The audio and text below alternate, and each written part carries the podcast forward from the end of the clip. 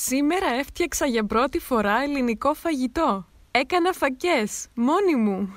Yay! Ένας πολύ σημαντικός λόγος που είμαι ενθουσιασμένη για τις φακές μου είναι ότι έχω παράξενες συνήθειες στο φαγητό. Είμαι vegan από επιλογή και είμαι gluten free, όχι από επιλογή.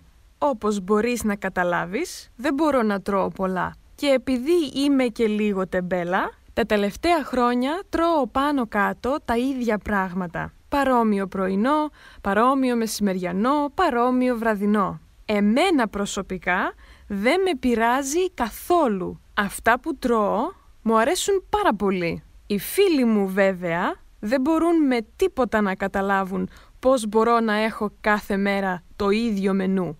Τέλος πάντων, επειδή είμαι χαρούμενη με όσα τρώω, δεν ψάχνω να βρω περισσότερα φαγητά ή συνταγές. Πολύ σπάνια σκέφτομαι «Α, θα μπορούσα να φτιάξω κάτι καινούριο σήμερα». Επίσης, επειδή είμαι τόσο απασχολημένη business woman και κάνω πάρα πολλά πράγματα, τις περισσότερες μέρες δεν έχω χρόνο να τρώω. Αυτό ήταν σαρκασμός, αλλά επίσης είναι λίγο αλήθεια. Μαζί με όλα αυτά, υπάρχει και το θέμα ότι δεν μου αρέσει να μαγειρεύω. Αν μία συνταγή χρειάζεται πάνω από μισή ώρα, γίνομαι ανυπόμονη και σκέφτομαι όλα τα πράγματα που θα μπορούσα να κάνω, αντί να στέκομαι να βλέπω το ρύζι να βράζει. Θαυμάζω τους ανθρώπους που περνούν πολύ χρόνο στην κουζίνα, που κόβουν, ψήνουν, βράζουν, τηγανίζουν, πολλές φορές ταυτόχρονα. Στο τέλος βέβαια φτιάχνουν κάτι πάρα πολύ νόστιμο, αλλά ο κόπος που χρειάζεται μέχρι να είναι έτοιμο το φαγητό μου φαίνεται τεράστιος.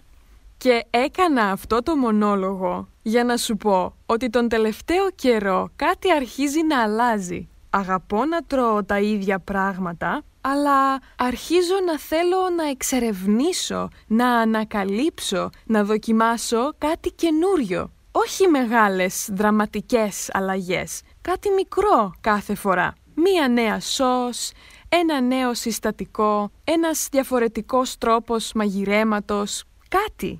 Αλλά πώς ξεκίνησε η ιστορία με τις φακές; Λοιπόν, δεν ξέρω αν σου έχει συμβεί, αλλά κάποιες φορές από το πουθενά μου έρχεται μία έντονη λιγούρα για ένα πολύ συγκεκριμένο φαγητό. Πριν από τρία χρόνια ήταν το σούσι και έτσι έμαθα να φτιάχνω σούσι. Σήμερα ήταν οι φακές και έτσι έφτιαξα φακές. Η πρώτη φορά που δοκιμάζεις να κάνεις κάτι, συνήθως είναι η πιο δύσκολη. Και αν ήσουν στην κουζίνα μου, θα έβλεπες το χάος. Δεν ήξερα τι έκανα, τα μισά τα έκανα λάθος, δεν είχα αρκετά σκεύη, ούτε αρκετά υλικά για τη συνταγή, έπρεπε να κόψω τα λαχανικά σε πολύ μικρά κομματάκια και τα χέρια μου είχαν κουραστεί και ενώ η συνταγή έλεγε πως χρειάζεται 30 λεπτά για να τα κάνεις όλα, εγώ χρειάστηκα μία ώρα. Αλλά το χειρότερο απ' όλα ήταν το κρεμμύδι. Το κρεμμύδι.